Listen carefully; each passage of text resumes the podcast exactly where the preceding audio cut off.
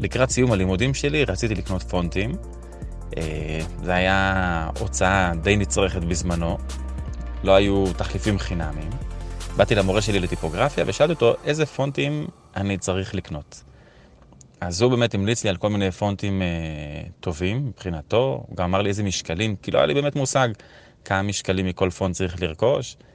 הוא אמר לי תתחיל עם אלה, וזה היה חבילה של 100 משקלים, והתחלתי ככה לאט לקנות, ובאמת היה צריך, זה היה נצרך, היית צריך תוכנות והיית צריך פונטים.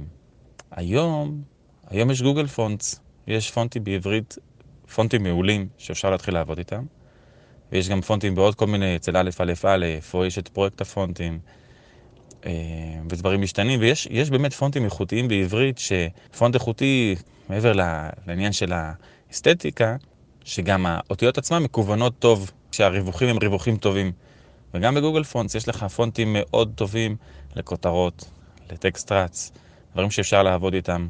ואני זוכר שאותו זמן, כשקניתי, מורה לטיפוגרפיה צחק, הוא אומר, בסוף מעצב מוצא שהוא עובד עם 5 פונטים. יש לך פונט לכותרות, יש לך פונט לטקסט רץ, ויש לך פה ושם שאתה רוצה באמת ללוגו, הרבה פעמים סביב לוגוים, אבל לא רק.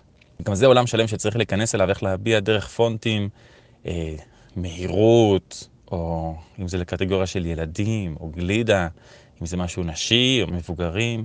באמת שווה לעקוב אחרי טיפוגרפים, אחרי הרצאות, לראות שמדברים על התחושה שפונט מעביר, להיכנס לראש הזה, שזה לא כזה פשוט. יש אנשים שיש להם נטייה מאוד חזקה לטיפוגרפיה, והם מבינים את זה, ויש אנשים שזה תחום שהם צריכים לחזק אותו, להבין, לראות פונט ולהגיד זה פונט שמשדר מהירות, הייטק, או פונט שמשדר משהו ספציפי אחר.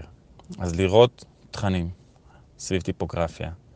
כשקונים פונטים, זה צעד שטוב לעשות אותו. באמת זו הוצאה חד פעמית, לקנות איזו חבילה טובה, אבל באמת לא צריך ישר לקנות פונטים כמו פעם. היום יש תחליפים חינמים ברמה מאוד גבוהה בעברית, ובטח שגם באנגלית בכלל יש היצע מטורף.